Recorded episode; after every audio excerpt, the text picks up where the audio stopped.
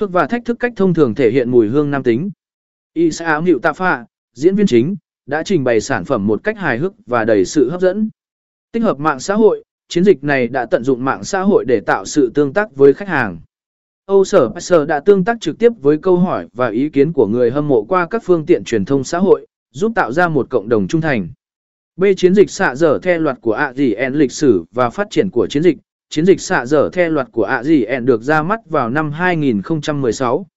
Chiến dịch tập trung vào vấn đề bình đẳng giới trong việc chia sẻ công.